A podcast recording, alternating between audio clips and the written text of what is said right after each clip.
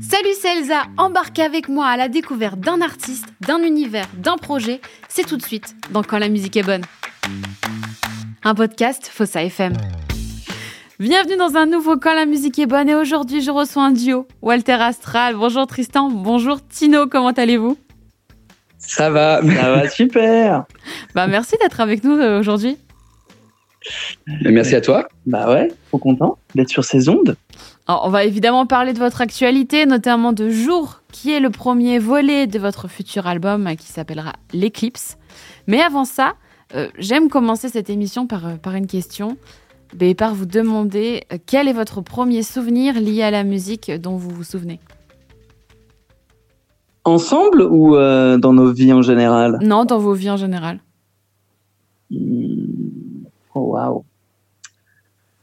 Euh, Alors, moi, c'est un truc super mystique. C'est que je me déguisais en, en espèce de vieille chamane avec ma mère. On, mettait, on fermait les rideaux et on mettait du Ravel dans le salon. Et on, on essayait de faire des espèces d'incantations dans le, dans le salon. Voilà. C'était, je sais pas si tu vois le, la figure du vieil homme qu'on voit dans l'album de Led Zeppelin, euh, Oui, l'album 3 ou 4, je crois, euh, l'espèce d'ermite là. Bah vraiment, c'était ça mon ambiance. Euh, mercredi après-midi, 16h, je me souviens vraiment de moi sur du Ravel euh, déguisé en, en vieille chamane avec ma mère. C'est génial. Ouais. Moi, ça va être beaucoup plus simple. Je pense que c'est euh, les mes premiers cours de guitare avec mon père qui m'apprend à jouer euh, et moi et moi de Jacques Dutronc et euh, de savoir faire ces trois accords. J'étais genre waouh, c'est c'est incroyable. Je sais faire de la musique. C'est très cool aussi. Oui, oui, oui, c'est très simple. Et comment est-ce que la musique est, est entrée dans vos vies? Donc, euh, toi, plutôt par ton papa, peut-être?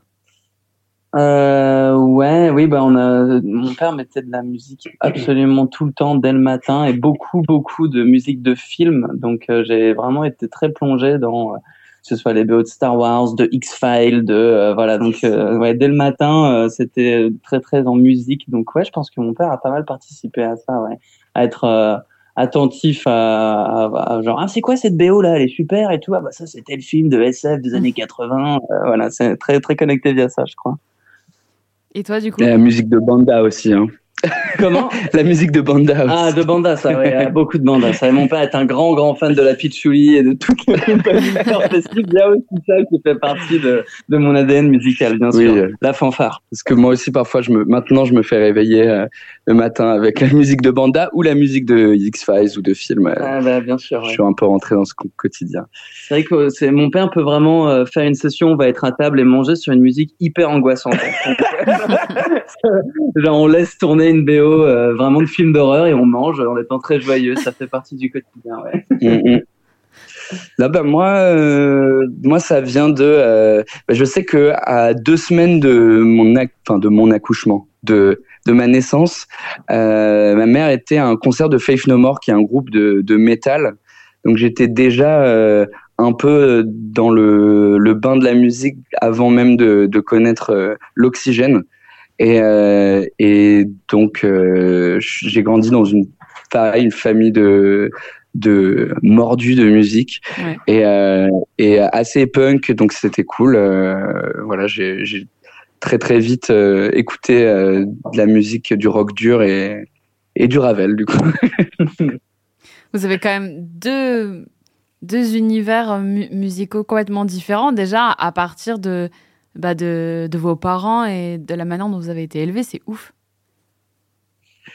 Ouais euh, après il y a des connexions euh, forcément dans le rock je sais que mes nos deux pères euh, ils connectent à fond sur certains groupes genre Alice Cooper euh, Ouais.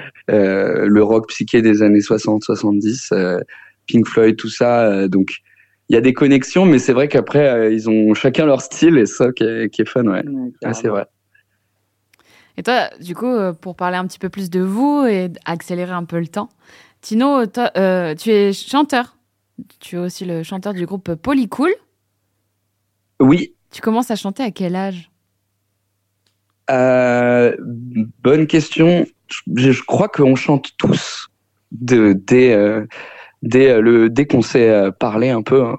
C'est, c'est que c'est un peu deep, mais, mais non, mais c'est vrai que je pense qu'on on touche tous au chant et ça met un peu. Euh, bah en fait, Polycool, c'est une très vieille affaire euh, de, de copains. Euh, on a ce groupe depuis qu'on on a 14 piges et en fait, j'ai chanté dès ce moment-là où en fait, je savais pas particulièrement chanter et euh, j'ai juste utilisé mes cordes vocales parce que voilà, il fallait il fallait un chanteur et on chantait tous et progressivement en fait j'ai juste pris des cours de chant pour euh, parce que ça m'intéressait de de creuser ce truc quand même. Voilà. Et c'est important. Tu, tu trouves que c'est important de prendre des cours de chant où on peut se débrouiller par soi-même ou c'est plus compliqué? Il euh, n'y a pas de règle, mais c'est quand même un moment même physiquement, je pense que c'est important de savoir euh, ce qui se passe dans ton corps et comment bien utiliser ton corps pour euh, pour bien chanter. Mais euh, je suis pas, euh, je vais pas, enfin je je pense qu'il n'y a pas vraiment de de, de vrais programmes de chant. je pense qu'il y a des gens qui ont parfois aussi des des facilités avec leurs cordes vocales incroyables et donc pas besoin spécialement de cours, mais mais c'est mieux de savoir utiliser son corps euh, parfois, de savoir ce qui se passe, euh, quel muscle réagit à quoi et comment bien se positionner, comment avoir de l'endurance. Euh. Mais bon, si vous voulez chanter de vous-même, faites-le. Il n'y a pas de honte. Je pense que quand tu passes le stade où tu deviens chanteur, quoi, et que tu chantes dans des records ou sur scène, c'est de prendre des cours. De... Enfin, moi, je trouve ça rassurant. Tu as l'impression de savoir peut-être un peu plus juste pour toi-même. Peut-être ça t'a pas fait progresser, mais tu te dis ah ok j'ai un peu compris de quoi ça parle quand même parce que genre ah ouais. Ah, c'est quand même assez mystérieux euh, de pour enfin il y a des trucs que je trouve assez mystérieux dans la prise de respiration savoir réussir à le faire sur scène tenir des longues euh, des, longues phrases en chanson euh, il y a enfin voilà il y a un truc où je pense que ça rassure un peu bah, j'ai, moi, j'ai vraiment eu un avant-après mes cours de chant, ça c'est sûr. c'est en termes de confiance et en termes de, de plaisir aussi avec mon corps où je, je savais ce qui se passait, je, mm. je, je, maîtrisais mieux mon, mon instrument. justement, en parlant d'instrument, tu n'as pas que ta voix, tu fais aussi de la guitare. Euh, oui, tout à fait. Tout à fait. Je fais de la guitare et du banjo. Est-ce que c'est quoi la différence? Est-ce que il y a une, enfin, au-delà de, du son, tout ça, est-ce qu'il y a une différence euh, dans l'apprentissage entre un banjo et une guitare? Alors, euh, à savoir que le banjo que j'utilise dans, Walter Astral est accordé comme une guitare, donc pas de pas de panique pour moi. J'ai rien eu à apprendre et en vrai euh, tant mieux parce que finalement c'est un peu ce que je disais avec le chant, c'est que j'ai pas trop de complexe là-dessus. Euh, j'avais pas envie de me lancer dans la, la compréhension d'un tout nouvel instrument, mais effectivement le banjo, le vrai banjo original, celui de la country euh, de façon générale, il est grave différent. Euh, non, là c'est un banjo guitare, donc c'est exactement pareil, sauf que le son est pas pareil. Et qu'est-ce qui euh, t'a poussé vers le banjo? Eh bien, euh, c'est euh, c'est euh, notre grande résidence avec Tristan à Banon, donc chez son chez son père, entre deux musiques de film et de banda. On, on, faisait de la musique donc chez son père dans le Berry. Et on a un peu expérimenté avec tous les instruments sur place parce qu'on avait du temps et que donc son père avait lui-même fait lui fait de la musique donc du coup on, on expérimentait un peu avec tout ce qu'il y avait sur place et un jour on est tombé sur ce vieux banjo et on s'est dit mais ça sonne ça sonne grave quoi. Voilà. Et toi Tristan on te connaît aussi sous le nom de Zaspero. Yes. Euh, et toi en fait tu fais plutôt les instruments en tout cas tu as toujours un peu une machine avec plein de boutons. Oui oui oui c'est oui c'est vrai c'est vrai c'est un peu euh, passion bouton passion potard euh, j'ai, euh, bah, le projet d'Aspero, il est vraiment né de l'idée euh, d'avoir des petites machines que je pouvais trimballer partout avec moi pour faire des jams un peu n'importe où et qui me permettaient de faire des morceaux complets. Quoi. Donc euh, j'ai toujours bien aimé le concept d'avoir des, des, espèces de boîtes à blip blop hyper genre polyvalentes quoi. Et mm. donc ouais, c'est un truc qui me passionne pas mal. Et effectivement, je c'est ça mes instruments, c'est ces petites machines là. comment est-ce que pour expliquer un peu aux, personnes qui nous écoutent, comment est-ce que tu comment est-ce que tu crées tout ça? Parce que c'est vrai qu'on on voit des boutons, il y a quelque chose qui sort, mais il y a un travail en amont quand même.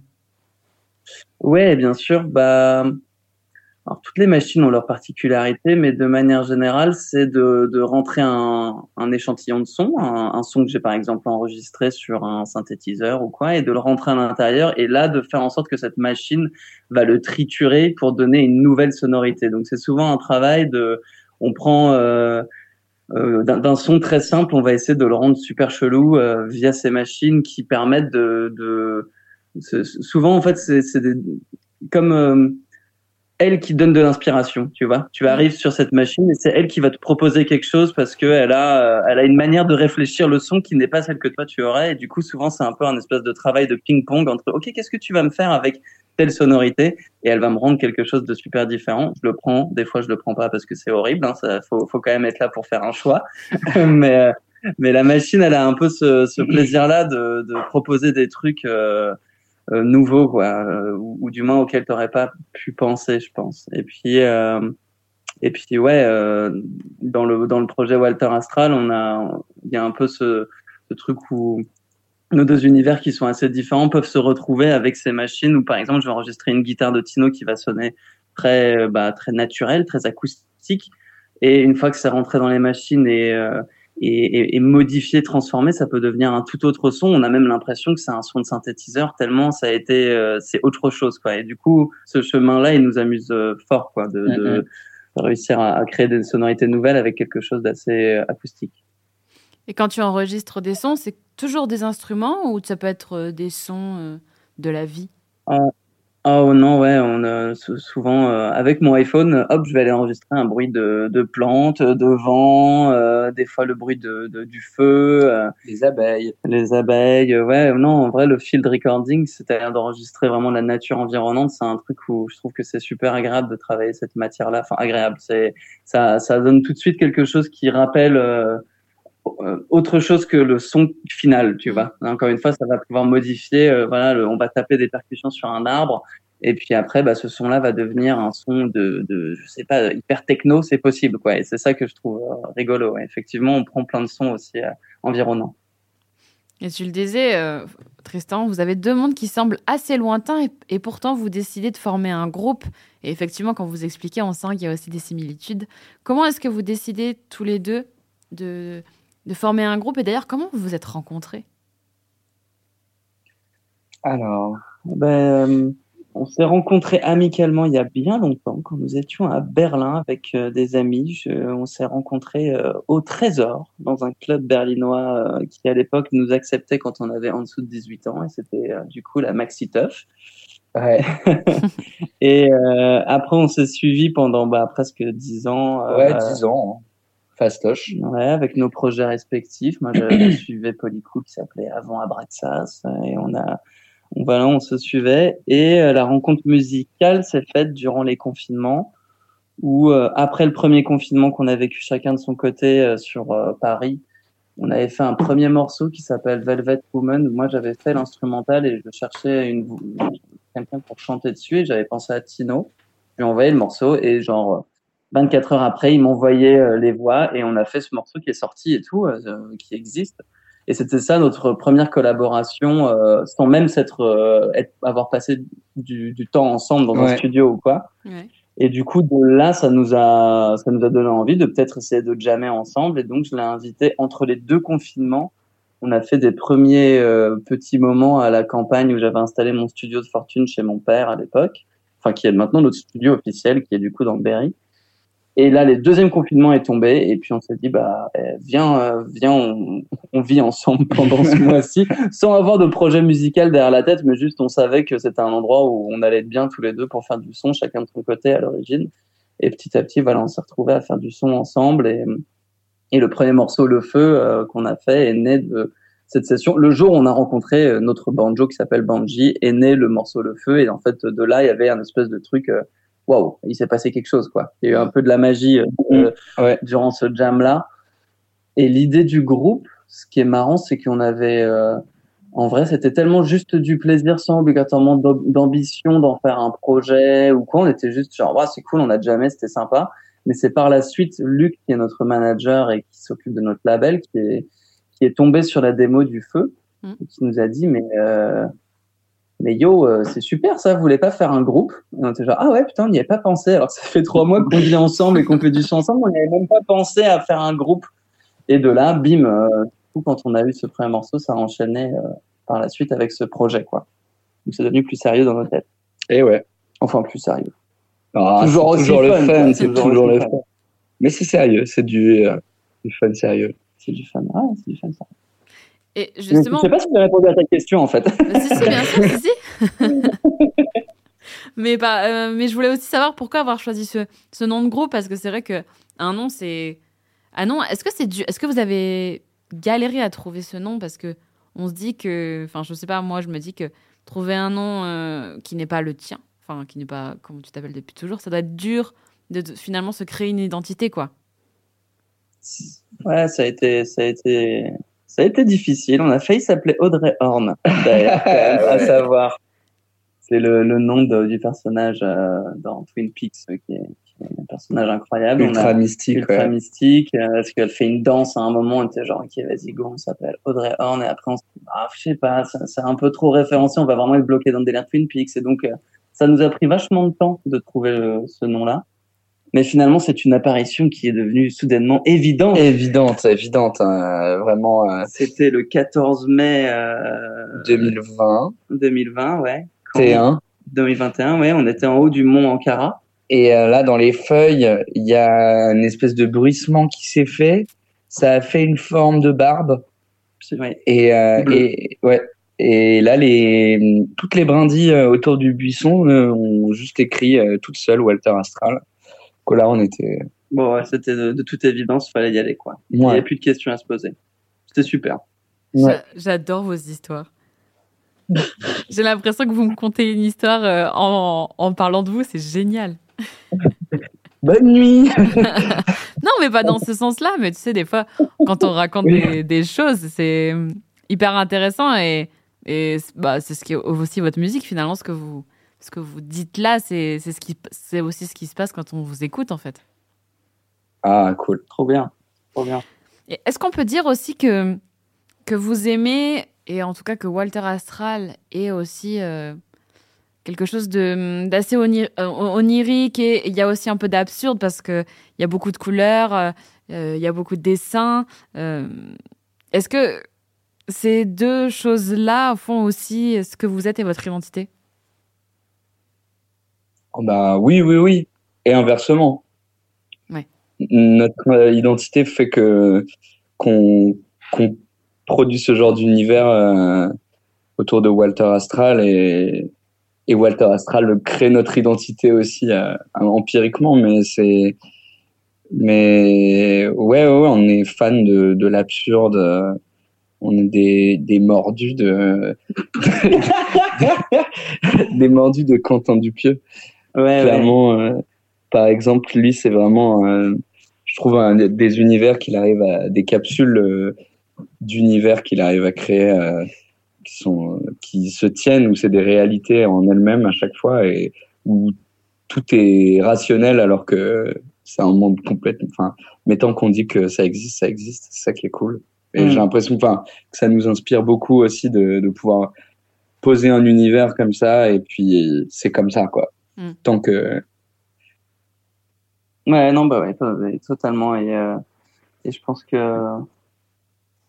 ce, ce, ce, ce contexte qu'on a créé ou qui nous, qui maintenant pour nous existe pour de vrai, tu vois, de tout ce, ce délire un peu Eric Fantasy où on crée des, des créatures dont on écrit des chansons dessus et tout, c'est quand même, il y a quand même un truc où on est à fond dans notre, euh, dans notre délire, ça nous offre presque une, euh, enfin, j'ai l'impression que c'est pas des contraintes, quoi. C'est au contraire un truc où ça, ça, ça nous aide à, à, créer des choses et à, à se mettre dans un mood euh, inspirant, quoi.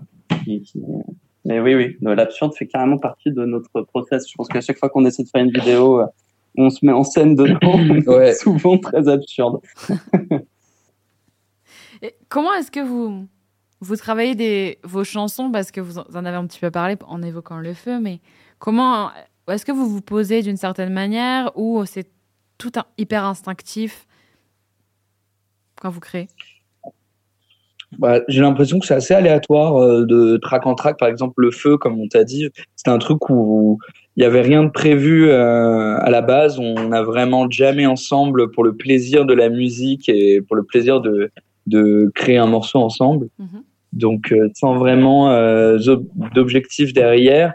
Ensuite, c'est vrai que quand on a créé l'EP euh, Hyper Druide, on avait entre guillemets plus d'objectifs, mais ça restait assez instinctif parce que justement, comme Tristan disait juste avant, on avait mis en place en parallèle l'univers de Walter Astral où on savait pas non plus trop musicalement où on allait, mais en tout cas on savait ce dont on voulait parler, le nom des chansons, donc en fait très rapidement, on avait ces espèces de canaux de création qui étaient super euh, super inspirants quoi. Ouais, j'ai l'impression que c'est vrai qu'on a ce réflexe de vouloir se créer un cadre général qui va être l'objet euh, terminé, disons l'EP ou l'album, et à l'intérieur, on sait presque déjà les, les titres qu'on voudra mettre à l'intérieur. Par exemple, les titres de chansons sont souvent déjà euh, présents sans qu'il y ait encore la musique obligatoirement, mais on a déjà ça qui nous inspire. On a comme ce cadre qui va être euh, ok on doit faire un morceau qui, qui s'appelle l'aube. On a mm. envie de faire un morceau qui va parler de l'histoire de, du lever du jour. Voilà ça on part déjà de ce thème là et bah c'est au final c'est hyper inspirant après. Même si on n'a pas encore la, la, mélodie ou quoi on est on, après on va jamais on va avoir plein d'idées plein plein de morceaux des petits bouts de trucs. Et d'un seul coup on se dit ah celui-là celui-là je le sens bien euh, pour pour tel titre. Et, et du coup on va le travailler dans ce dans cette direction-là. Et euh, en, parlant de l'aube, par exemple, c'est euh, Tino qui a laissé appuyer euh, sur une touche de synthé un drone qui faisait et il a commencé à faire une guitare acoustique dessus. Et on s'est dit ah bah oh là là, ah là il y a un truc là. Là ça sent ça sent l'aube là. C'est le c'est le début. Il y a, y a un truc qui, qui nous fait ressentir le début de quelque chose. Et bah toc, c'était bon. Après une fois qu'on a ce début d'idée, on fonce dedans. Mm. Et en termes de de composition, euh, on, je crois que souvent c'est, euh, on, a un peu ce, ce, truc qui revient de faire des morceaux aventure, euh, morceaux voyage ou des, ou des fois on se dit là sur celui-ci, on sait pas où on va atterrir, mais on y va et on verra bien où ça nous mène. Si le morceau il dure 10 minutes, c'est super, c'est pas grave. On n'a pas, on n'a pas cette limitation de se dire, on a, on a envie d'avoir une structure posée ou quoi. Au contraire, on va, on va foncer vers euh, vers l'inconnu et c'est ça qui va nous amuser. Et du coup, des fois, les, les sessions de composition, bah, on parle de l'aube, mm. ça nous a pris, euh, on a mis bien deux semaines, euh, un, mois. Ouais, un mois en tout, donc deux semaines que que sur ce morceau, à vraiment pas savoir où on allait aller, mais ça nous plaisait. Petit à petit, toc, on rajoutait, on venait de rajouter 40 secondes, on était genre, oh, c'est incroyable cette cette phase, là on l'avait pas prévu. Il y a des violons hyper cinématographiques qui viennent d'arriver. Ok, c'est quoi la suite?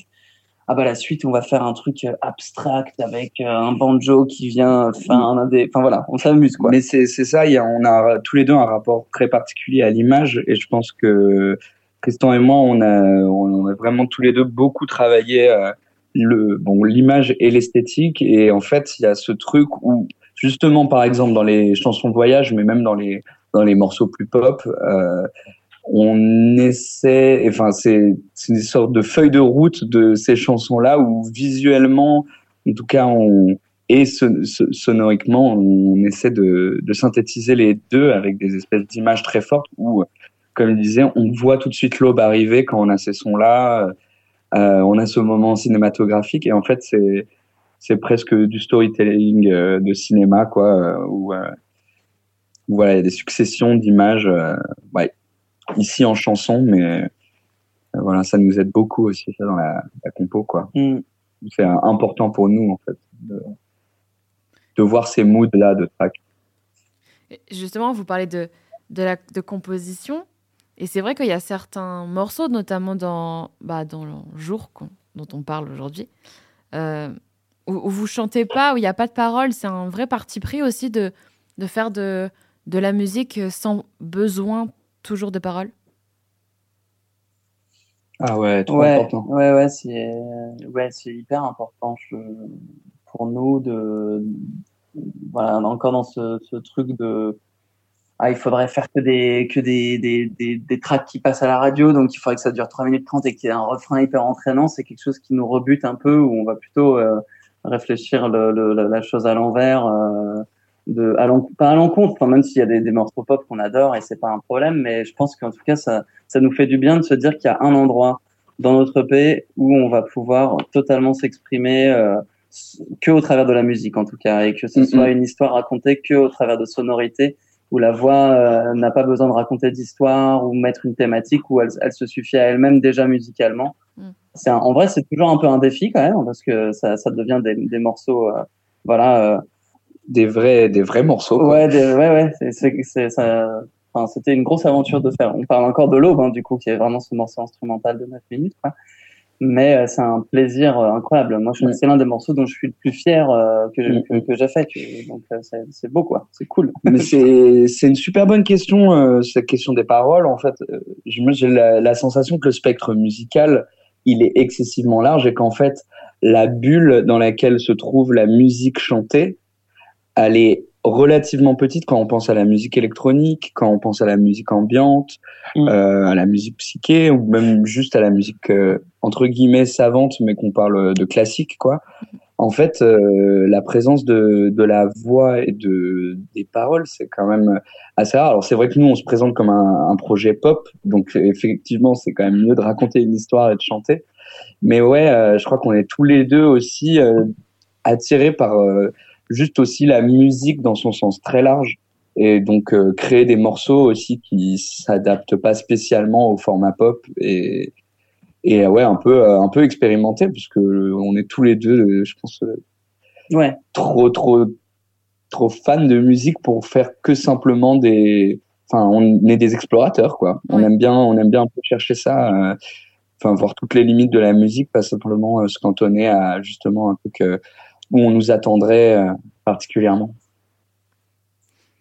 Et vous l'avez évoqué, euh, en 2021, vous sortez votre premier titre qui s'appelle Le Feu, et il sera suivi quelques temps plus tard par L'eau. Euh, pourquoi est-ce que vous avez décidé de commencer par euh, parler des, des éléments dans vos premières musiques? Hum. Bah parce que euh, ça nous semblait assez logique quand on a commencé à écrire le feu Ouais. Euh, et que donc Luc nous a dit mais créez un projet euh, les gars ça ça va être super. Euh, Tristan est assez vite venu avec l'idée de, de de parler des éléments parce qu'on on construisait justement cette toute cette notion de druidisme et de mysticisme autour de notre musique et ça nous a semblé super logique de bah, de fabriquer toute, toute cette histoire autour de des éléments et euh, et même comme on disait tout à l'heure de de penser nos compositions par rapport à ces thématiques là en ouais, fait, voilà, encore une fois, un espèce de, de cadre qui est plus inspirant que, que bloquant. Et euh, voilà, on avait juste un morceau, c'était le feu. Ça, c'est, en fait, ça, ça coulait vraiment de source de se dire, on va aller voir, on va, on va faire les autres éléments. Du coup, pourquoi pas aller s'amuser à aller voir euh, les autres éléments. C'était très naturel. hein. J'a- J'aime bien la, Ah, manière dont vous écoutez votre instinct, c'est dingue. Euh, pour euh, suivre encore un petit peu plus votre parcours, en 2022, vous êtes repéré aux Inouïs euh, du Printemps de Bourges. C'est une étape importante euh, pour vous. Ouais, vraiment super importante. Ça, ça a été.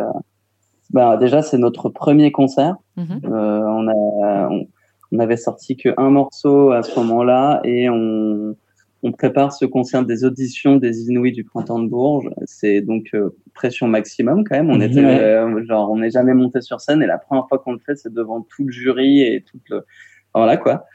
Et euh, finalement, bah ouais, ça s'est euh, super bien passé. On a, on- du coup, on a été pris et après cette aventure, elle a été, euh, bah, c'était, ça a été intense. Ouais, un ouais. souvenir hyper, hyper intense de rencontrer d'un seul coup plein d'autres gens qui font, qui sont aussi des artistes émergents. Déjà, c'était incroyable de se dire, ah, waouh, on les rencontre et on parle euh, avec eux et on est tous dans cette même euh, situation qui est hyper euh, excitante et à la fois très nouvelle pour nous tous parce que c'était d'un seul coup la vie s'est hyper accélérée quand même. On était dans un rythme où Mhm. on composait tranquille à la maison, à la campagne, et on savait pas trop où ça nous où ça allait.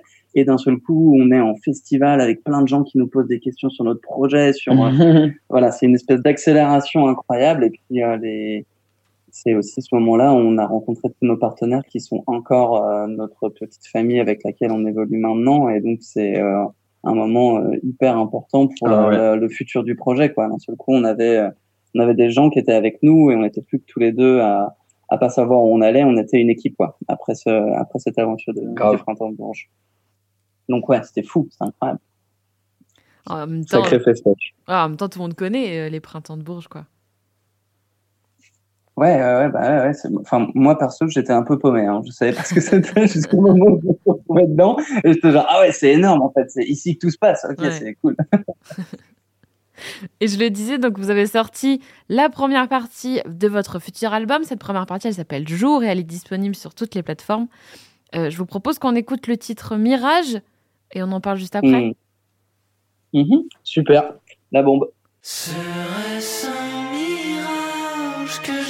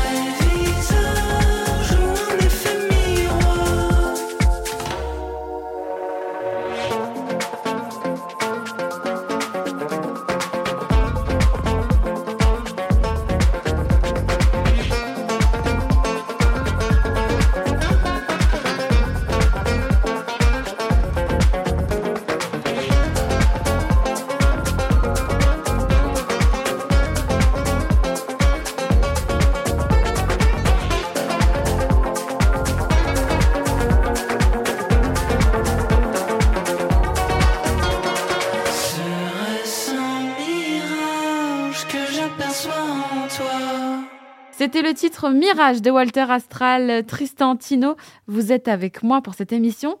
Euh, quand on écoute le titre, euh, on se croit dans un désert.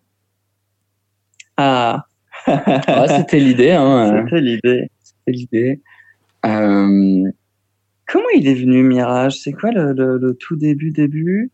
C'est ah, je me souviens, je me souviens de la, la mélodie du refrain. J'étais en train de marcher autour d'un lac. Je m'étais fait trois jours de, de voiture seule et c'était incroyable. Je me faisais Ah oui. une petite rando autour d'un lac et j'écoutais juste l'instrumental euh, qui que- qu'on avait fait, un, un tout petit bout, ça durait euh, que 40 secondes genre. Ouais. Et puis je sifflote euh, cette mélodie. euh. Je me dis oh putain c'est oh, catchy. et je l'ai proposé à Tino du coup en retour de ses vacances là. Ah non, non, je t'ai rejoint sur ce lac. Ah mais non tu m'as rejoint c'est vrai. Le lac du Parliou. Eh ouais c'est vrai tu m'as Euh, rejoint. Et oui après on a fait les vacances ensemble. putain, Après, on a bah, bouffé un aligot au bord du lac. Ah bah ouais. Ah oui, c'est vrai que t'as accueilli avec la Ligo. Ah, Voilà, c'était super. C'était c'était une soirée, hein, franchement, super romantique, euh, coucher de soleil, petit lac, Aligo fait avec le réchaud, hein, du coup. Et on a réussi Quelle à le faire. hein. ambiance camping, bon. Aligo Ah. camping. Ah, druidisme, 100%. Ah ouais, vraiment. Avec des pommes de terre entre les dents, c'était Ah, super. C'était génial. Et, Et là, voilà. voilà, je propose la mélodie et il était chaud. Et, euh, et après, ça a foncé. euh, une fois qu'on avait le, qu'on avait ça, on a fait une session euh, du coup à notre, dans notre studio où euh, où ce thème du désert, de, du coup la chaleur qui commence à nous faire apparaître des mirages, nous parlait aussi euh, de, de comment euh, peuvent être perçus euh, les gens et, et, et l'amour en général aussi, la de- passion. la passion qui nous fait euh, vraiment avoir euh, avoir un voile devant les yeux, comme on dit dans le track, euh, quelque chose où on, on, on- on- comment on, on est- on tombe amoureux d'une d'une image plutôt que de la réalité, par exemple, ou alors d'être charmé par une personnalité que tant qu'on la connaît pas vraiment, on est sur quelque chose qu'on imagine plus qu'on ne connaît, quoi. C'est ça. Et euh, donc la thématique du mirage nous a plu parce que ça mixait encore une fois voilà ce le désert, une aventure un peu presque cinématographique où on est perdu dans le désert, etc. Et aussi euh, quelque chose de du sentiment humain où on, on se fourvoie soi-même parce qu'on est trop fan de quelque chose quoi. Mm, mm. Vous l'évoquez euh, souvent et vous l'avez dit beaucoup de fois.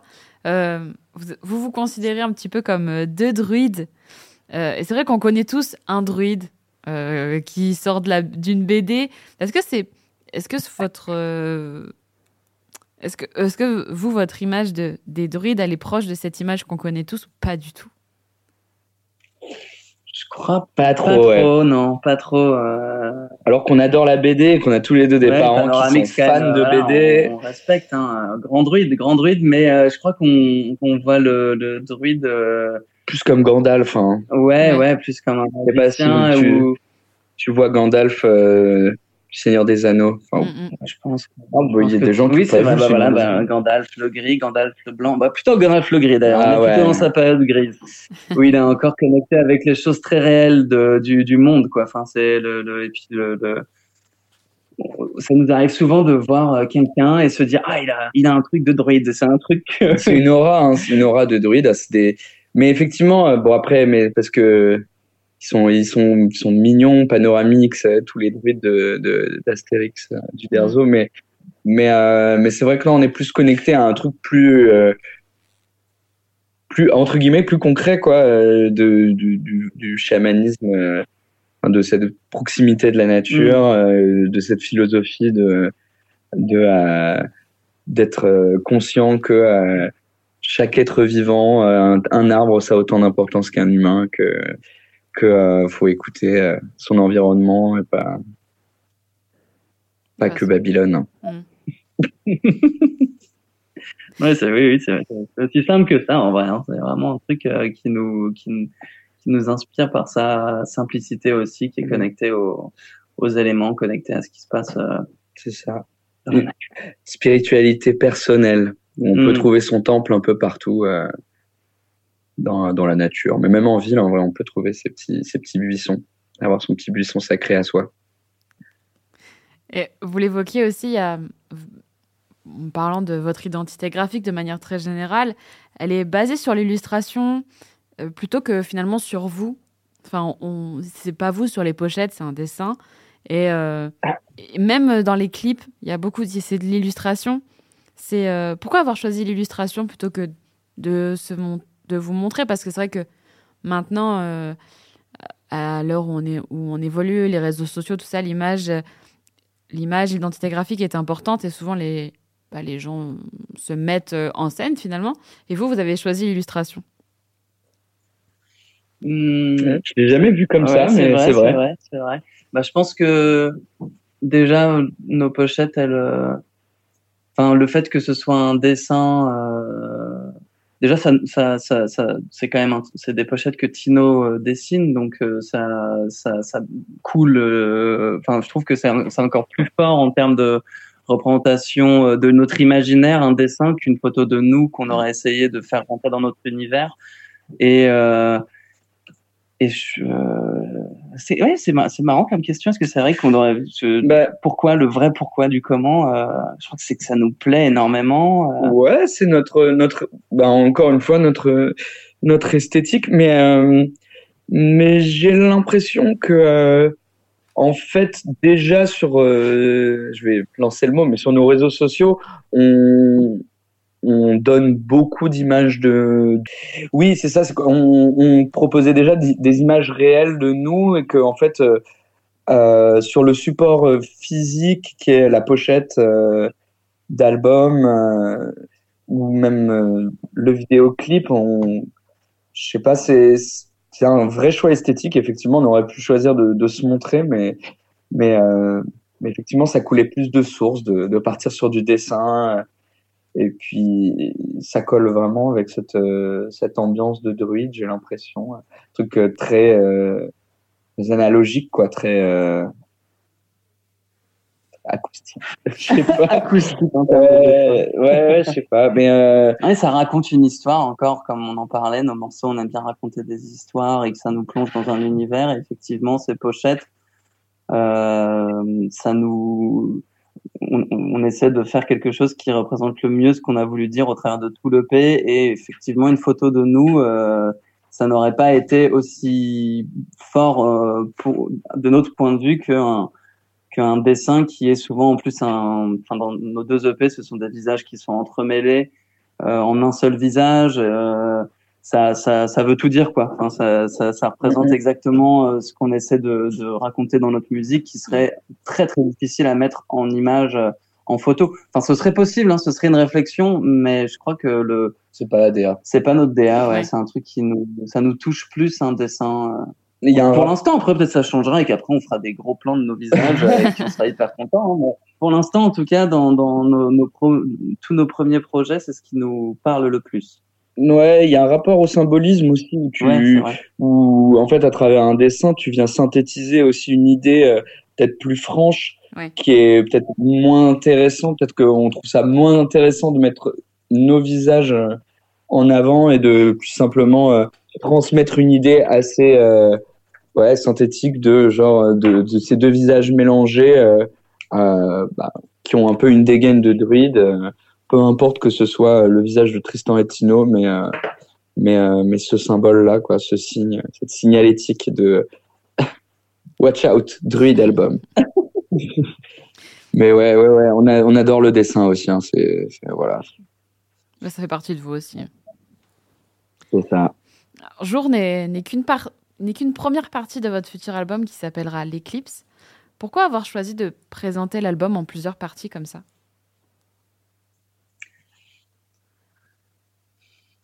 Alors, hum, Euh...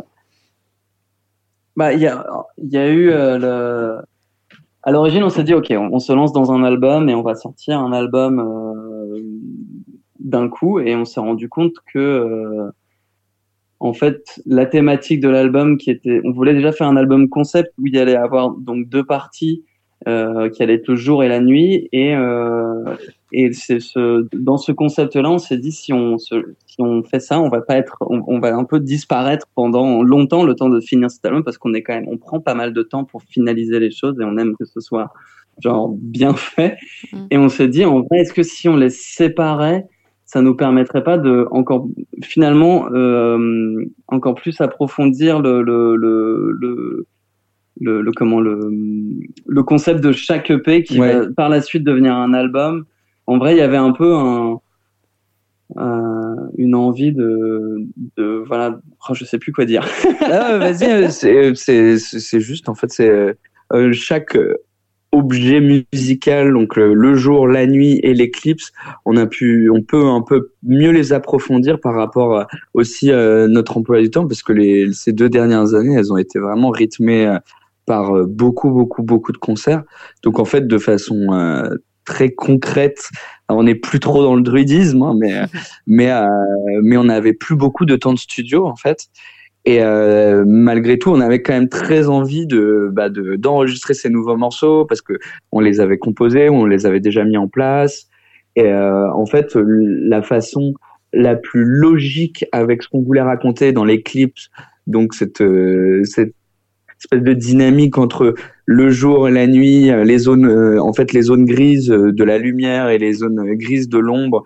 En fait, ça nous semblait euh, vraiment logique de l'avoir en deux parties. Et ces deux parties-là, en fait, c'était plus simple de les sortir euh, en avance, parce que sinon, effectivement, euh, avec les concerts, on aurait été, on aurait, on n'aurait rien pu vous donner avant un moment, mais ça, ça, aurait été dommage, je pense.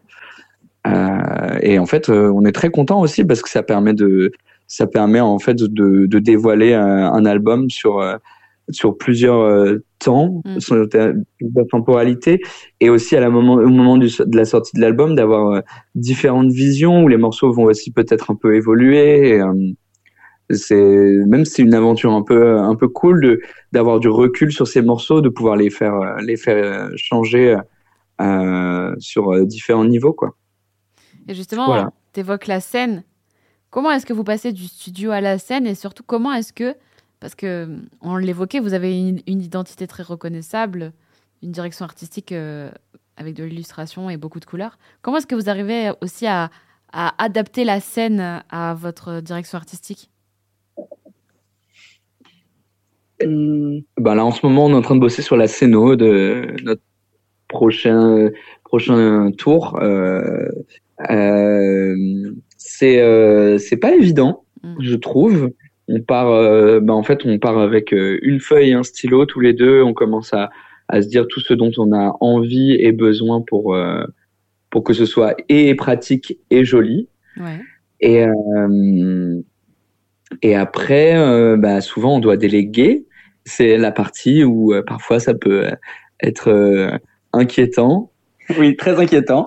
mais mais euh, après, bah, jusqu'ici, on s'est quand même débrouillé sans scénographie et je pense que euh, on a, on aime bien, enfin, entre les morceaux, on n'a pas peur de raconter des histoires pour mettre dans un, dans un, de, de, de, de, faire venir le public avec nous dans un univers, euh, un moment, un instant un peu dans, dans euh, où on est dans un univers parallèle, quoi. Et donc euh, on, on, parle, on, on, vraiment, on raconte notre euh, notre aventure, et donc ça nous ça transporte au travers des morceaux petit à petit dans un truc où à la fin on a eu un conte qui va aussi voilà être encore dans cette en avant les histoires, quoi, toujours et encore. Hein, c'est vraiment. mais, euh, mais du coup, on réussit peut-être, enfin, je, ouais, je crois qu'on réussit à créer un, un, un, moment un peu suspendu dans le temps où on est dans un univers parallèle durant le concert parce qu'on raconte, on raconte des histoires et nos morceaux euh, les illustrent en musique, quoi. Et justement, avant de pouvoir vous découvrir sur scène avec notamment cette nouvelle scénographie qui est en cours, euh, si vous deviez conseiller un endroit ou un moment pour écouter Jour, ce serait lequel? Ah, je crois que j'ai une situation par track. Ouais. ouais, ouais, ouais. Alors l'aube, on a essayé à l'aube, c'est très bien. Ouais, euh, dans un champ ou un endroit avec une vision super dégagée sur le ciel et, euh, et profiter de voilà de vraiment être là pour le moment où le, jour se lève. Je pense que ça peut être un, un, moment magique, que ce soit après une teuf ou vraiment juste euh, au réveil avec le thé du matin ou le café, ça peut être top, je pense. Euh... Serpent mental très très vélo. je l'ai validé sur mon vélo en mode vitesse. c'est coolos. Ouais. De manière générale, je crois que ça passe bien en bagnole. Hein. Oui.